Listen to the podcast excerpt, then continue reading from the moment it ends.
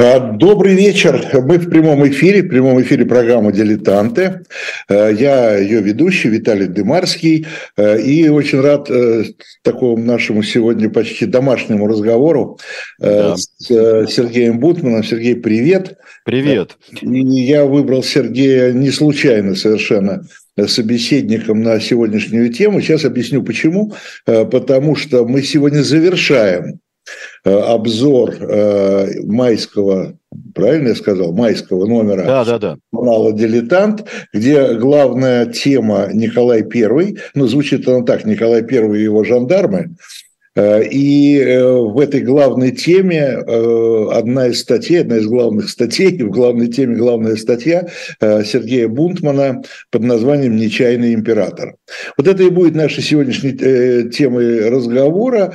Еще раз напоминаю в 150 если не 150 тысячный раз о том, что наша программа напрямую связана с журналом «Дилетант» и чаще всего с, с последним, самым свежим номером журнала. Э, сегодня самый свежий из вышедших это э, майский номер, но могу доложить нашей публике, э, что буквально вчера, нет, вру, позавчера, уже июньский номер журнала. Подписали, да?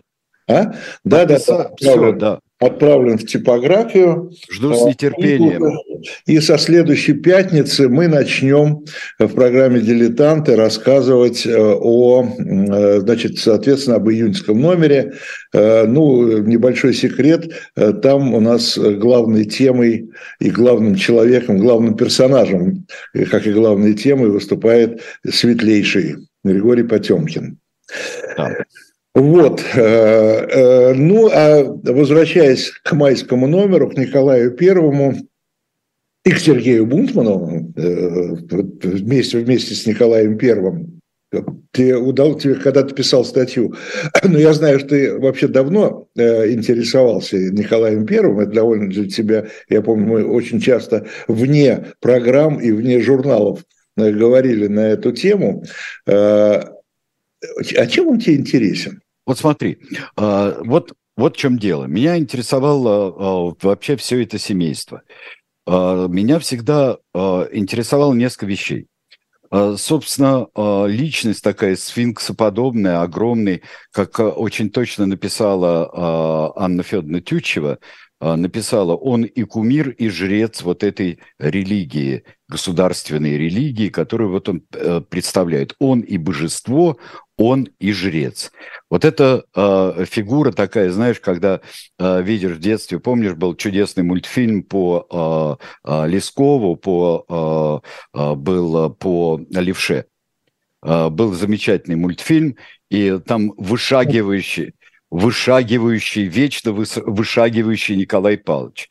Там такой э, был несколько подслеповатый, э, близорукий, глуховатый был Александр Павлович, а вот и Николай Павлович вечно вышагивающий. Такой он, не такой. Каков он? А, в связи с декабристами я всегда думал. Я читал «Следственные дела» и а, видел а, замечания.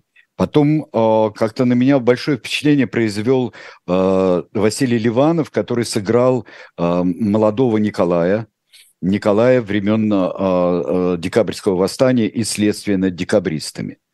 А при этом у нас было, помнишь, э, в нескольких фильмах э, Николая играл э, замечательный актер Названов. Играл. Великолепнейший. Да, да, В фильме «Композитор Глинка» он объясняет Александре Федоровне, императрице, объясняет смысл оперы «Жизнь за царя».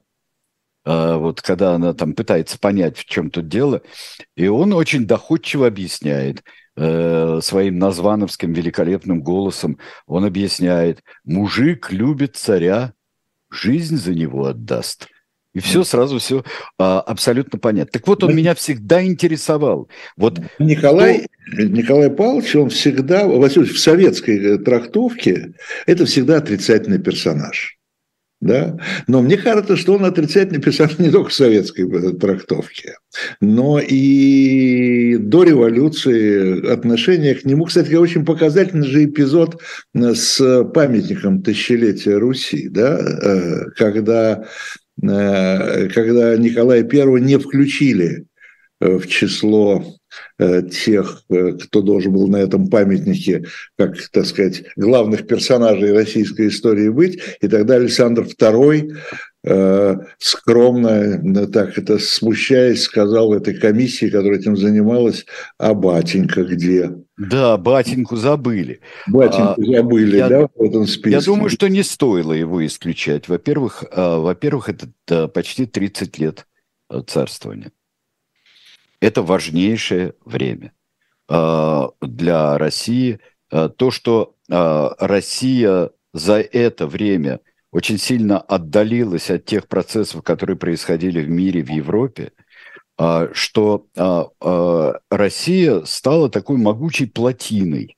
Знаешь, вот, и ей совершенно было все равно, что за этой плотиной разливается такое водохранилище огромное, где и современные идеи, где и необходимость переустройства государства, переустройства промышленности – а, и Николай, как символ этой эпохи, он очень важен для России. Но а, что я хотел понять, ты знаешь, когда я взялся за эту статью, это же статью, и я с большой радостью за нее взялся, потому что это повод для того, чтобы посмотреть тех людей, которые изучали Николая, почитать их подробно, угу. снова подумать вот о роли проведения. Вот как он воспринимал свою роль в том, что случилось, вот это нечаянное что? Нечаянное, ты знаешь, мы нечаянный император, это мы уже и не чаяли, знаешь, как нечаянная радость, да, вот. А тут получается вот э, что человек... А он чаял или не чаял? Не чаял, абсолютно. Он, э, он считал, и мне показалось, что здесь когда э, чем больше я смотрел вот умных людей, которые писали э, настоящих историков и свидетелей эпохи, э, которые писали не для того, чтобы там размалевать или черными, или розовыми красками э, портрет Николая Павловича, а чтобы понять, в чем стержень его, э, его управления и его понимание, э, как нужно управлять Россией. Здесь было две важные вещи – это проведение, и когда он почувствовал это проведение, свою роль, свою роль э, э, мессии, мессии, который призван придержать. А э, когда Россию. он почувствовал?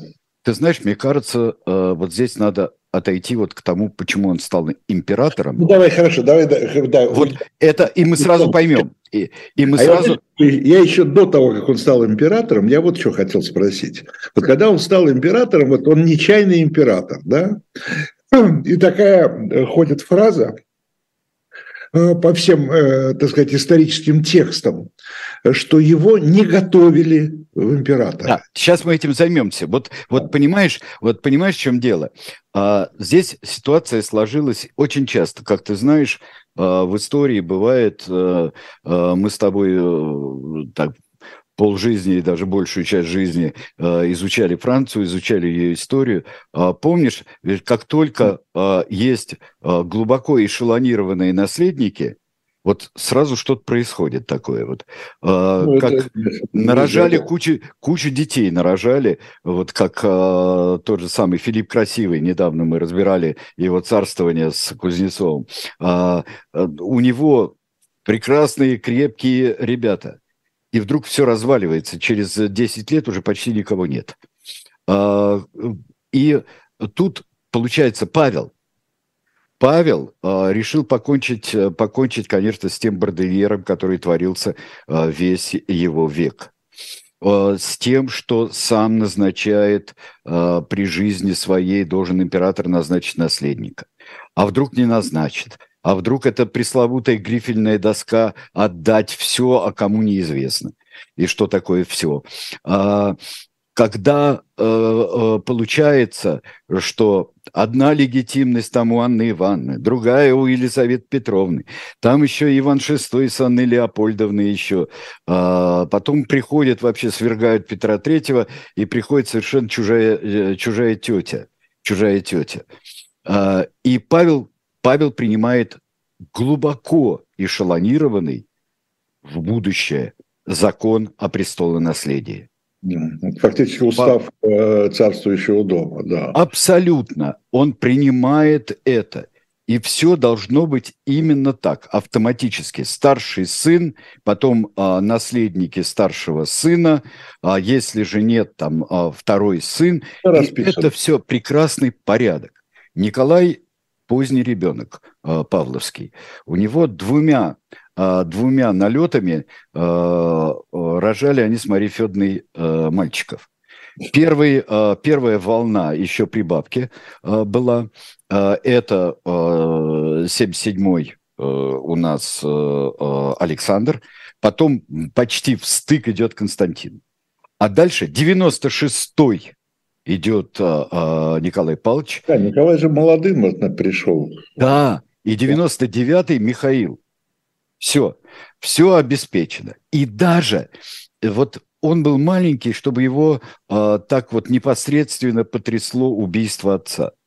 Он видел что-то, их оторвали, привели. Помнишь, он пишет, «А, оторвали, привели лошадки э, э, его. Он э, думал, как бы ему с совсем маленьким Михаилом, двухлетним там вообще, оказаться в своих комнатах, там с лошадками, со своими интересными занятиями. Увидели они рыдающего брата, который им в отцы Ребенок, ребенок. А, конечно. И даже это, ну, обстоятельства, которые рано или поздно он узнал, а, и обстоятельства, что Александр, который имел отношение к заговору, становится а, императором. Но он становится императором по правилам, Виталий, по правилам, по Павловскому закону. Хоть для этого там э, убили самого Павла, но Александр вступает на престол как старший сын монарха старший сын государя. И все вроде бы идет хорошо. Николай живет своей военно-инженерной э, жизнью. Не знаю, говорили люди, что командир он был так себе, человек недалекий, человек глуповатый, но это, знаешь, хорошо, а, если это не отредактировано потом, знаешь, как вот а, уже, знаешь, как воспоминания. Поэтому ну, наш с тобой, наш с тобой добрый друг... А воспоминания подводят под готовые уже... Ну, конечно, да.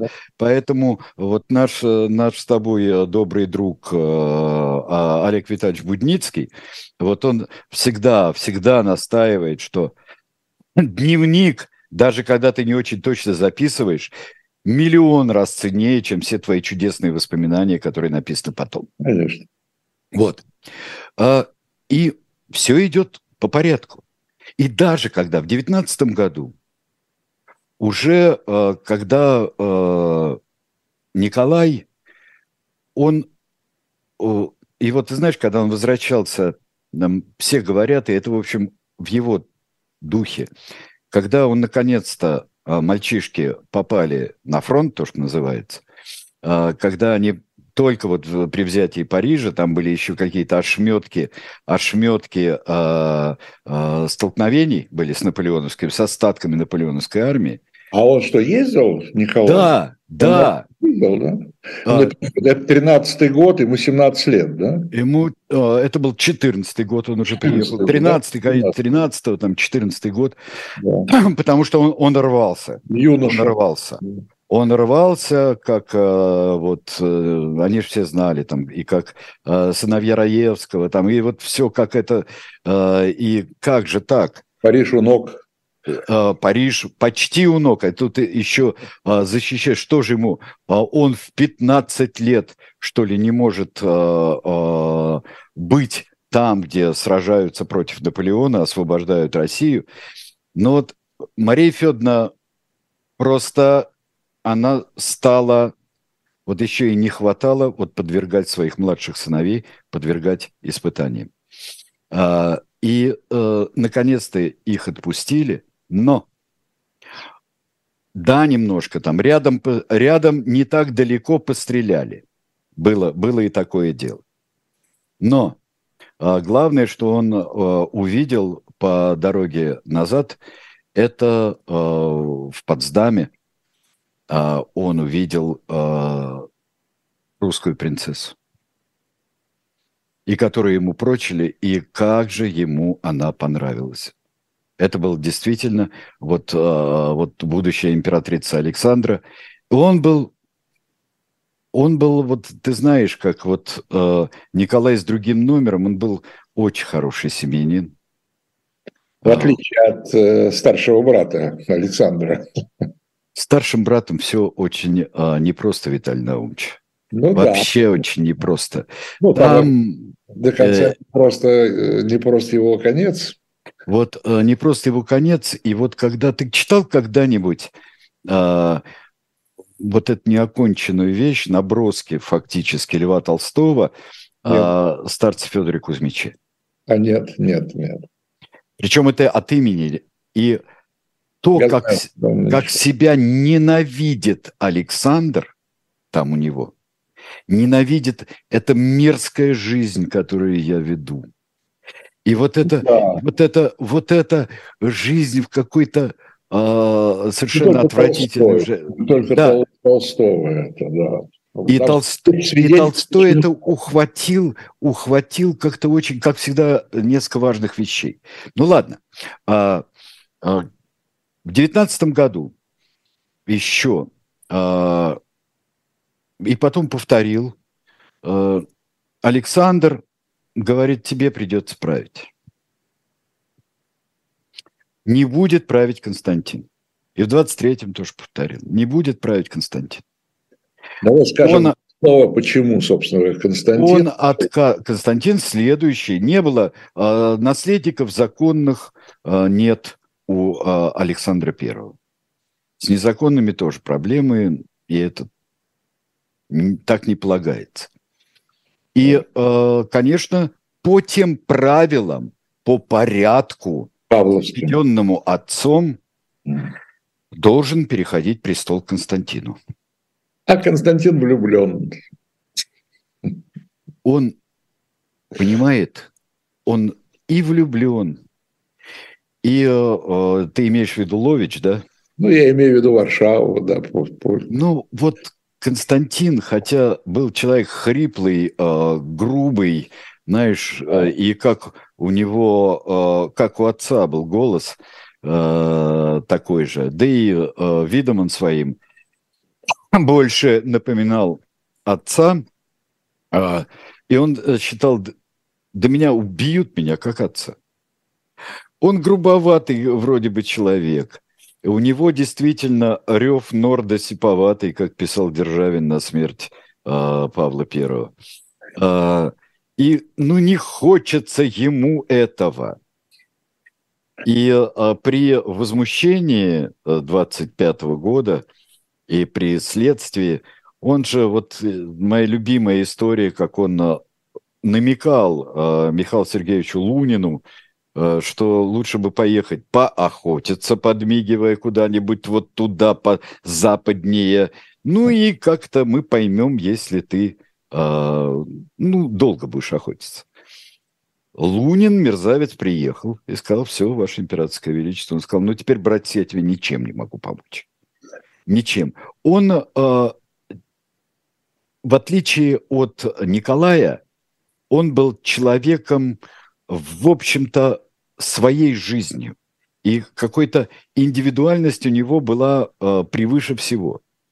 И вот тут он отказывается – Поэтому, зная о манифесте, прочтя этот манифест, которым э, Константин отказывался, а Александр передавал власть Николаю, Николай в это не верит. Если разбирать его поведение, вот в это э, то самое между царствие, он же одним из первых побежал присягать Константину.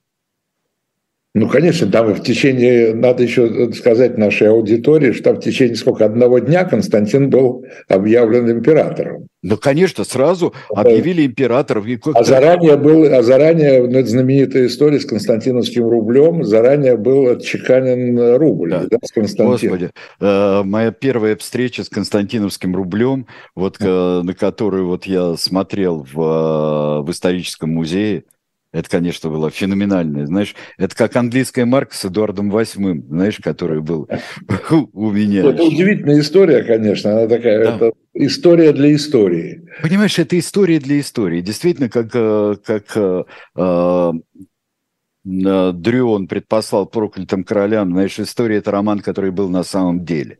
Да. Вот. вот. И это, но мне очень хотелось хоть вот на секунду приблизиться э, к тому, к мотивам Николая. Он человек дисциплины, да? Он понимает, что в конце концов будет так. Он все равно не верю, не хочу. Зовут, э, вызывают Константина э, в Петербург. Вызывает Константина в Петербург. Он говорит, ну никуда я не поеду все э, правильно написано. Делайте, что хотите. Там. Делайте, что хотите. И они... Э, у меня такое ощущение, что Николай просто в такой растерянности. Но почему? Вроде бы человек, ну да, человек из царской семьи, ну да, и его воспитывали, Ламсдорф воспитывал и его, и Михаила э, как дисциплинированных э, детей, э, ну, не мог никто ему привить э, великих князей. любовь к гуманитарным наукам. Павел сказал Ламсдорфу, когда а, назначал а, а, а, малышам на будущее, уже назначал наставника, он говорил, только не делайте из них таких э, повес, как немецкие князья, немецкие принцы. Повес – он не сделал. Ну, правда, с Михаилом тяжелее получилось. Но а, он и не сделал... Они ну, и императора вот, готовил. Вот, вот что такое вот подготовка... А что такое подготовить? Что такое вот, подготовить вот, императора? Вот что такое? Подготовить императора, э, ну, в общем-то, хорошего императора и возможно, и невозможно. А воспитание наследника – это очень, э, очень такая тонкая вещь. И, может быть, в этой воспитании наследника, а, наверное, это одна из то ли заслуг, то ли упущений Николая Павловича, что был а, всесторонне, хотя не обошлось ни без э, наследственной солдафонщины, а, без а, какого-то внутреннего разрыва у Александра Николаевича, у Александра II. А, потому что его описывают как человека очень противоречивого. А, и, с одной стороны, понимающего многое, и э, все-таки Жуковский – это отличный выбор, не у всех такие бывают преподаватели-то. да, вот это, ну, ты понимаешь, вот здесь, когда вдруг, представь себе, что сейчас у нас, как в Новом Фандорине, у нас сейчас царь, да, а, какой-нибудь, и вот он для воспитания наследника, он берет Дмитрия Львовича Быкова, например. Представляешь? Вот он берет Дмитрия Львовича Быкова. Никого там, не Прилепина, э, не, дай им бог здоровья, да, не Прилепина, там, не, э, какой даже не Сереж Шаргунов. Вот. А вот э, берет Быкова. Странно, да? Ну, да. Да. Да, да. Я, я даже думаю, что это странно для Быкова. Э, ну вот Быков, а, ты представляешь, Быков долго, а, долго думает, а, долго думает, он рассуждает, а потом он все-таки, ну, ему говорят, что Дмитрий Львович, вы же там не только там писатель, не только стихотворец, а вы, вы же педагог какой, еще да. ему говорят.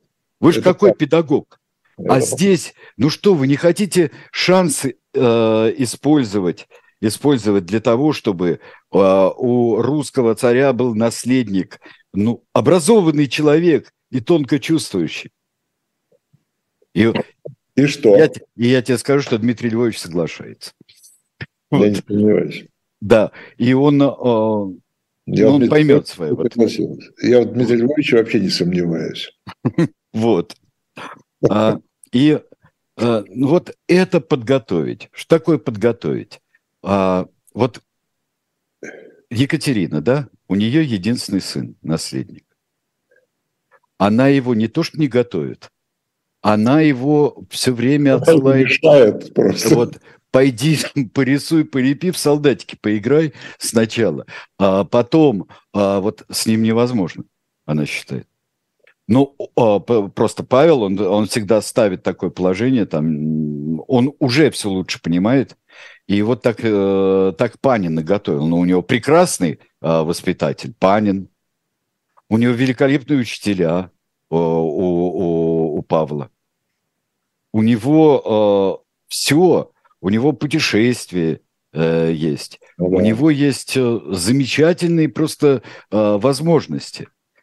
И э, он их использует, конечно, э, не полностью со своими представлениями, он идет о порядке, лишь бы это было не так, как видимый беспорядок э, был при матери, скорее всего.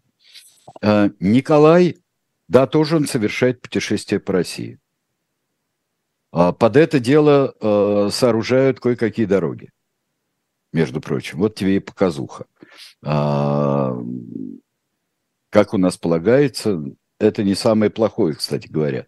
А, называется «Императоры уедут, а дороги останутся». Вот. А, но все равно он не выходит за рамки своих представлений, он никогда не верит в то, что он станет императором. Он, а, то, что говорит ему Александр, ну, Александр вообще человек странный, брат, абсолютно другое поколение. Он человек странный, он действительно, он ипохондрик, в нем проглядывается нечто психологическое, которое приведет а, нас к легенде о старце Федоре Кузьмиче.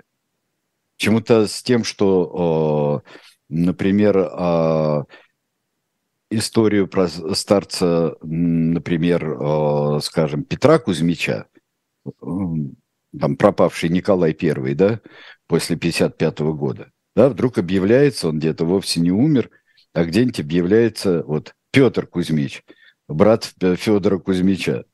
Вот это трудно себе представить. Только это еще нам не хватает. Это, да, это трудно себе не можем разобраться.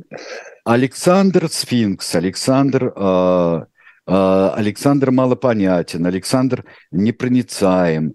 Э, про него э, масса всяких ходит и небылиц, он противоречив, он хитер, он лукав, он бывает э, гневлив, он был страшно только, когда он твердо стоял, э, что никаких договоренностей с Наполеоном не может быть, например.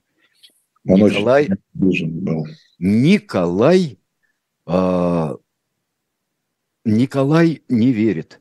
А потом, когда верит, когда он вынужден, когда зовут э, бывшего законотворца, а ныне губернатора Спиранского – зовут Спиранского написать манифест, чтобы все это объяснить, почему нужна переприсяга, чтобы объяснить это вот, а, объяснить так, как возможно. Не удалось это объяснить. Волнение 20, 25 а, а, года, декабря 14 числа, а, все это Черниговский полк восстает на юге.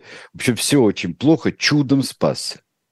И вот здесь, мне кажется, Здесь Николай начинает... Стал здесь, да, стал императором. Понимаешь, он еще не, не стал, но он поверил в то, что он должен быть. У него, да, в свою миссию. Да. Вот, вот если так настойчиво, раз а, предлагали не делать меня императором, может, Константин одумается, что неправильно, что Константин это делает противопорядка, который и порядок должен быть в стране должен быть порядок именно понятный. А, Константин это нарушает. Один раз а, пусть введет порядок. А, другой раз пытаемся мы навести. И вот когда уже через такое испытание, как попытка переворота государственного, когда я через это прошел, значит, я должен быть императором значит, это моя миссия, и я ее буду исполнять. Как человек, а, не готовый почему? не готовый, не знакомый с идеями и не любопытный до идей. Понимаешь, вот... А... Он, был, э, он был антиподом, э, ну, если не антиподом, то, то я, знаешь, на что обратил внимание? Смотри, Александр. II, сын, да, да. Николая, он как бы стал в правлении в своем отрицанием своего отца в какой-то мере. Ну, во всяком случае, Э, поменял курс, что называется, да, там после всех поражений, там в Крымской войне и так далее.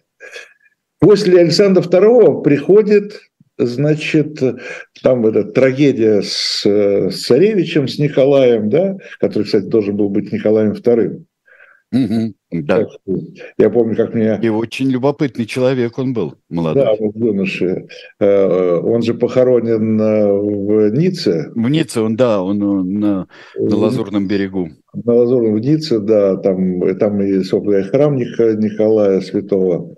Э, и, как говорила монархическая, которую я еще застал, иммиграция, во Франции. Они говорят, вся бы история по-другому пошла. Если бы Николай II был не тот, который был, а тот был бы стал Николаем II. Наверное, действительно... А, ну, во-первых, не было бы Николая III сразу. Ну да. Вот, вот ну э, не было бы и э, вот именно... Не было бы э, Александра Третьего, да? А, а, вот именно поэтому, ну, мало ли там что могло, могло случиться. Ну, но... не знаю, конечно, что бы случилось, это, конечно... Это, это вот. ты знаешь, но, вот когда, но Александр когда нечего III, делать за бокалом вина... Не о другом, что Александр Третий, э, значит, э, тоже, значит, от, э, проводит курс против, ну, противопол... не такой, как отца. Он не продолжатель дела отца. Александр II не продолжатель Николая I, Александр III не продолжатель Александра II. Ну, в общем, это а, с одной стороны, здесь можно объяснять это. Или всегда и... новый правитель э, начинает по-своему, независимо от того, кто был до него. Ну вот смотри, а, как мне кажется, а, здесь есть еще один такой вот автоматизм. Вот Александр, порядок должен быть, да? Вот давай конкретно вот возьмем а, Николая после Александра. Первого. После того, после Александра Первого. Что он видит? Он видит, э, если был моряк, сказал бы, кабак на палубе видит. Э, то есть вот он видит жуткий беспорядок во всем. Он видит, это, это документы. Во-первых, конечно, он, э, он начинает, вот, ребята, вы бы мне помогли, когда он разбирает дела декабристов, а тут вот, вот, вот напитались неизвестно чего. И вместо того, чтобы, да я вижу, что здесь, ему же подали сразу практически, ему подают. Дела не рассматриваются. Тысячи дел, тысячи тяжб. Он видит все. Между прочим, это каждый раз остается такой какой-то бардак. После Петра, что ты думаешь, что осталось после Петра Первого? Какой-то такой кошмар. Недоделанные реформы, э, не, э, не проведенные, вот подушную подать эту знаменитую, не собирается она.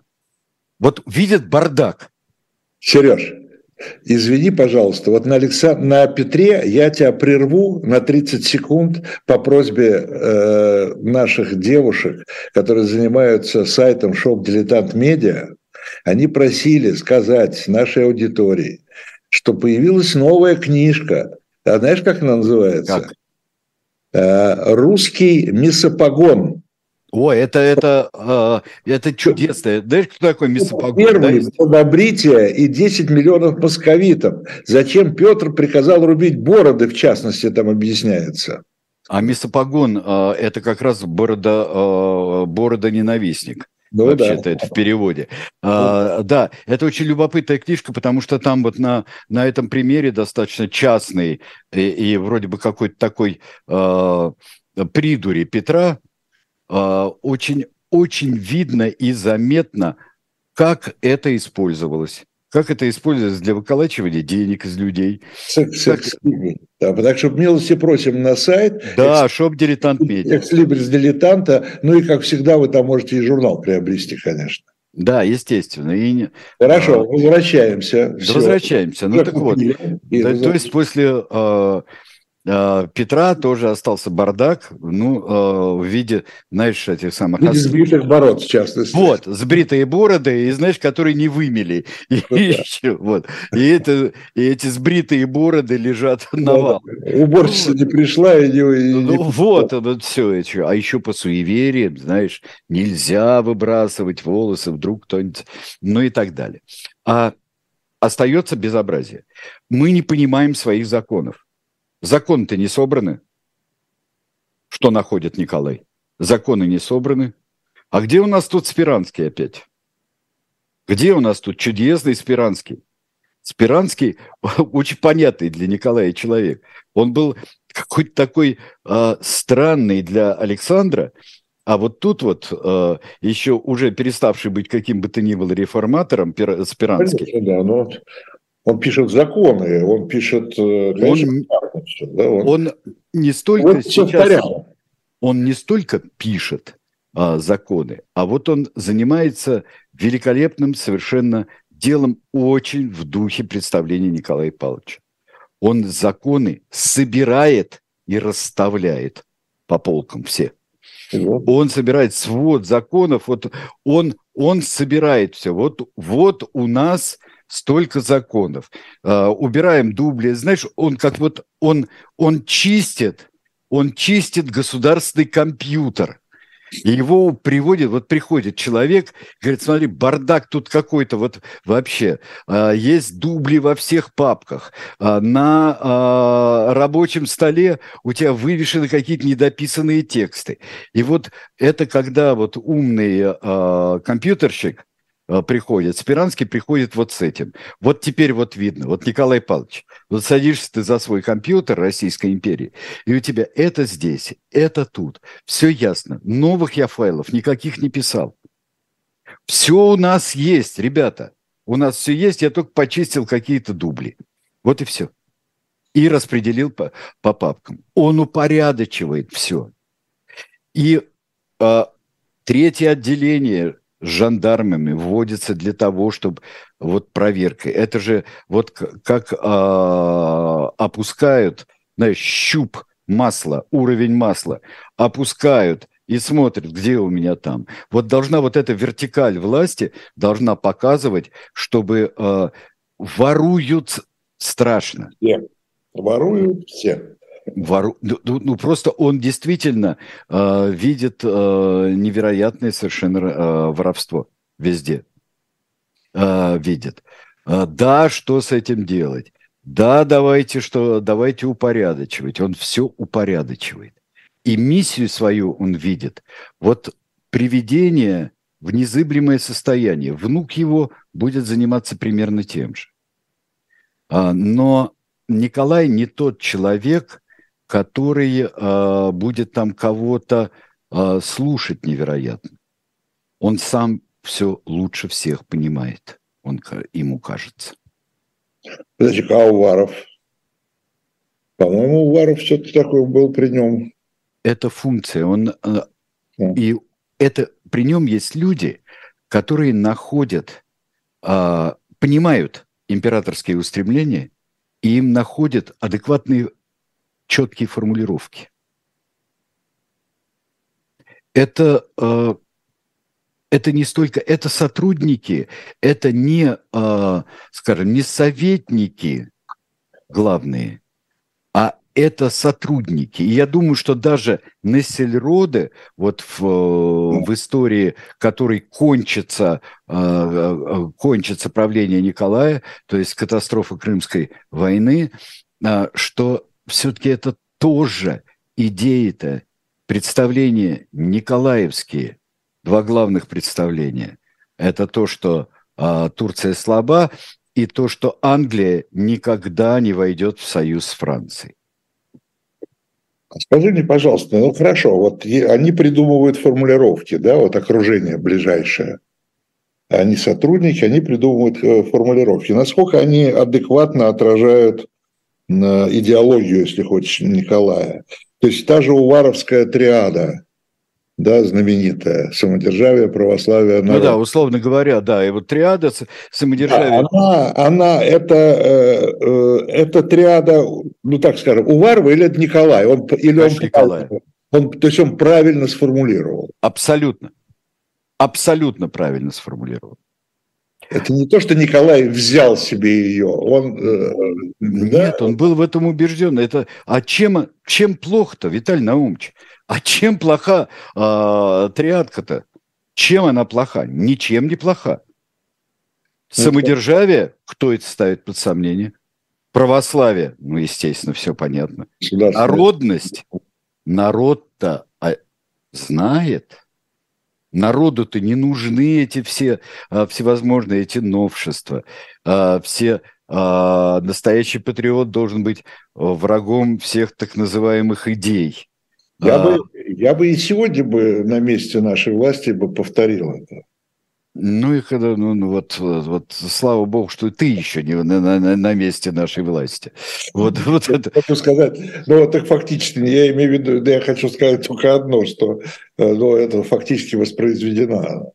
Ну нет, ну конечно же, господи, при, э, причем э, э отличается... Да не только сегодня, ее довольно часто воспроизводили, она такая, она такая очень символичная, я бы сказал, вообще для многих периодов русской истории, скажем так. А, Э, ты знаешь, вот когда э, вот меня спрашивают, а что это вот тут, это усиление так быстро, там а, появляются, появляются доносы, а, появляются там бессудные расправы под именем новых законов и уложений, всевозможных установлений. Мне кажется, э, очень часто, знаешь, что наша страна напоминает хрюка на елке все-таки. Понимаешь, он может сколько угодно, на некоторое время. А, ты эту бессмертную книгу читал в детстве, хрюк на елке, да? Ну да, конечно. Вот. А что может надеть костюмчик, встать на задние лапки и пойти э, там на елку к детям, на елку к детям, но все равно, когда начнут есть, костюмчик слетает, а, вот все, а, и это и приходит в естественное состояние. Мне кажется, никогда э, у нас не хватало исторического терпения прийти в... Э, причем со многих сторон терпения. Э, помнишь, что э, про э, роман Трифонова э, про народную волю, про Желябова называется нетерпение. Да, очень хорошо. То есть нетерпение оттуда и нетерпение отсюда. Да. Нетерпение со стороны власти. Только революции, никаких эволюций. Да, а, да а, но а, если решает тот же самый Николай, что никаких потрясений, никаких революций, это значит, что нет никакой эволюции. Но эволюции нет тоже, понимаешь, да. Вот, вот то, что и нет никакой эволюции, получается. И вот эта незыблемость, которая кажется, э, и вот да, и они во многом, между прочим, они правы. Народу, вот тому самому народу, который признает самодержавие и православие, и э, тем осуществляется Глубинному. в стране народность. Вот, глубинному. Глубин. Да, глубин, да. Вот народу и не нужно это ничего. И не нужно. И, а, и мы увидим, как когда а, придумывают прекраснодушные интеллигенты, придумывают что-то для народа, это никому не нужно. Но а, при этом а, нет той политики, которая бы а, объективно и, может быть, даже осторожно, вводя многие новшества, многие новшества, э, приводило к тому, что народу это окажется нужным, потому что это удобно. Ну да. Ну, что нужно народу, э, ну, народу в самом широком смысле этого слова, и нужно ли ему реформа, очень хорошо показал пример Александра II потом, да? Но ты понимаешь, что каждое вот, э, вот э, понимаешь, это как зубы, да? Вот э, ты просто у тебя, вот ты откладываешь, откладываешь. Вот зачем сейчас я еще там доношу свои природные зубы, э, доношу. еще немножко подождем. И становится все хуже, а, там, с челюстью, с деснами, возраст. Это ведь тоже приходит а, рано было при Екатерине, да? С крепостным тем же самым правом с, и с э, представительным. Хотя 60... она, говорила, она говорила об этом. 67-й год она увидела, как вот это все. Ладно, мы найдем другие пути, и я вот поэтому очень жду Потемкинского номера, э, потому что это человек, который мне чрезвычайно интересен. Э, Потемкин и то, что удавалось сделать э, при Екатерине, не меняя самодержавного характера. Но а, а, здесь это застаревает. И каждый раз еще происходит такая штука с Россией. А, Россия каждый раз приоткрываясь, как это будет при а, Александре Николаевиче, приоткрываясь идеям и приоткрываясь миру одновременно, Россия начинает, а, становится перед той проблемой, она перед проблемой движения с двумя, двумя, на двух скоростях. Потому что перед ней встают собственные проблемы. У нее двуглавый орел-то не забывает. Ну, правильно. Ну, правильно. Вот в этом абсолютно адекватно. Виталик, да, абсолютно адекватно. То есть она решает проблемы, вынуждена решать проблемы, с которыми сталкивается современное ей человечество, и Европа, и так далее, все, что было в 60-х годах а, в Европе, и с ее идеями, и с ее проблемами, и свои застарелые болячки и редко выдерживает.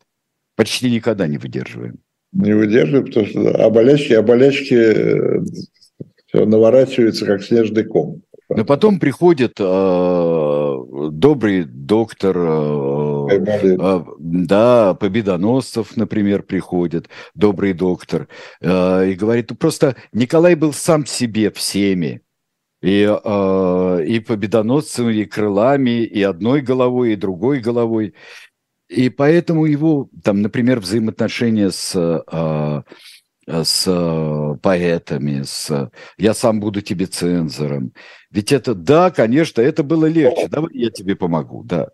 Но сам факт того, когда государство в лице своего монарха занимается изящным, изящным занимается, и э, даже, хорошо, вот я сам тебе покажу где. И довольно дельные замечания. Ну что, ну, а, напишите что-нибудь в, в, вроде Вальтера Скотта, и там резолюция была. Ну, и да. То, что, да, Борис Годунов.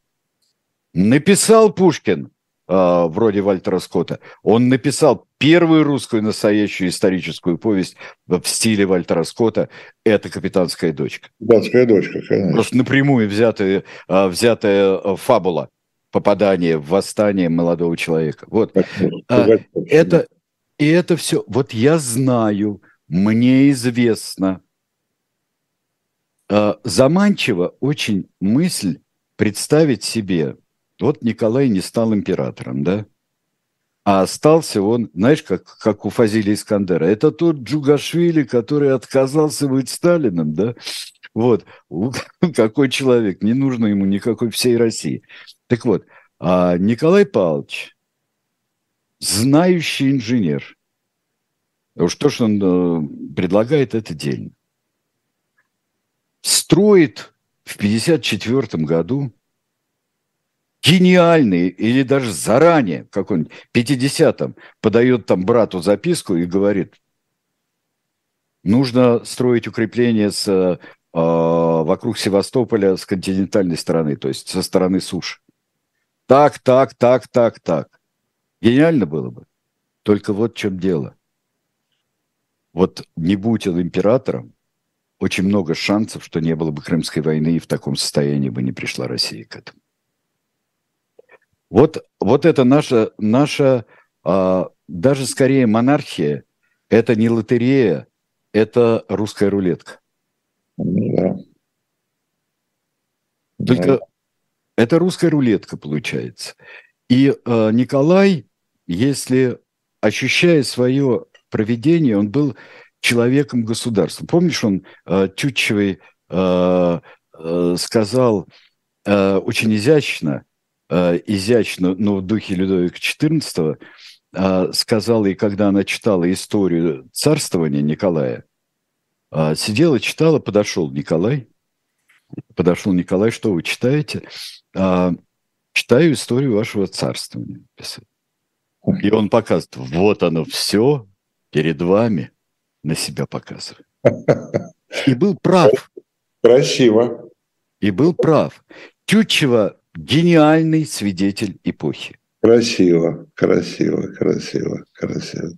А вот э, у нас еще есть время, да? Говоря про, там у нас пять минут еще, э, говоря просто про Пушкина, это ведь вот они Э, их взаимоотношения, это такая, не модель, конечно, но это такой пример, который все на него опираются, э, многие после этого годы, разбирая вообще, что такое отношение между художником и властью. Да? Все этим занимаются, этим разбирательством. Да, но да. дело в том, что вот это, а, я бы сказал, а, что а, Николай был последним и вот очень до него вот с Александром этого практически не было, только, пожалуй, что Карамзин.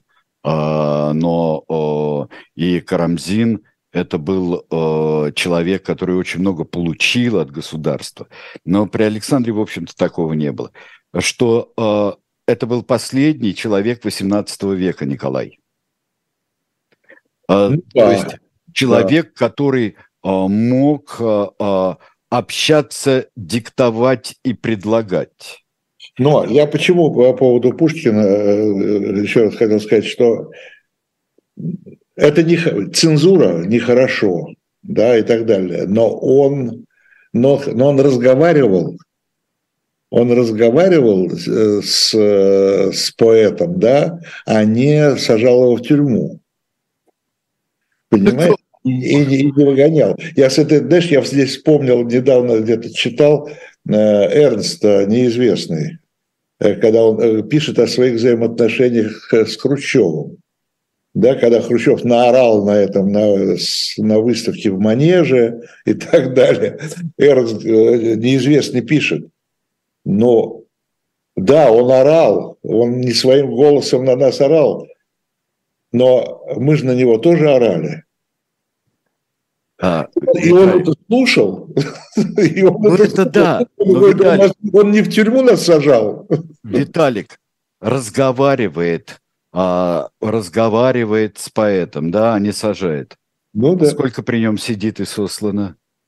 А? Николай. А сколько а, других? А, мы же не должны забывать, что это Пушкин правда. не единственный поэт на, на свете. Ну да. И Пушкин и Мужиковский не исчерпывается ничего. Да, Пушкин а, не, не исчерпывается. И что э, в стране сгущается, но Пушкин умер, э, извините меня, посередине царствования Николая, э, и он уже понимал, что там, в общем-то, это все не так весело. Не так весело, как ему казалось. Да, не так да. многообещающе, как ему казалось 10 лет назад.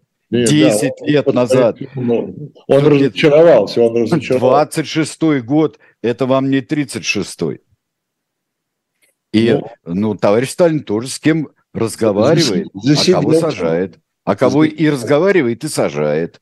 Да, да, ради бога. А кого-то не разговаривает и расстреливает. Да, не разговаривает. Вот было в чудесном спектакле э, э, в, про камерный театр, был спектакль, где опять же Алексей Васильевич Петренко играл Сталина, и он говорит, а что-то все измельчало как-то. А вот где этот Мейрхольд? Что с ним сейчас? Это в сороковые годы. Думать. Да. Спасибо большое, говорю Спасибо. Гутману, да, автору майского номера журнала «Дилетант», который главная тема посвящена Николаю Первому. Э, много других, как всегда, интересных рубрик. Еще раз приглашаю вас, обращаясь к нашим слушателям и зрителям, э, в шоп «Дилетант Медиа», на наш сайт. Э, там и журнал, и книги. Вот, в частности, еще раз повторю про книгу о Петре Первом. Э, почему он брил бороды, собственно говоря. Это, ну, не вся книга этому посвящена, но тем не менее понять, это нам пора уже в 21 веке. Э, Ну, и что, как, и кто за это платил? Да. да через неделю, через неделю начнем уже э, читать и обзирать, об, обозревать, извините, э, значит, следующий июньский номер журнала. Поговорим о Потемкине. Все, счастливо. Все, до свидания. Всем пока.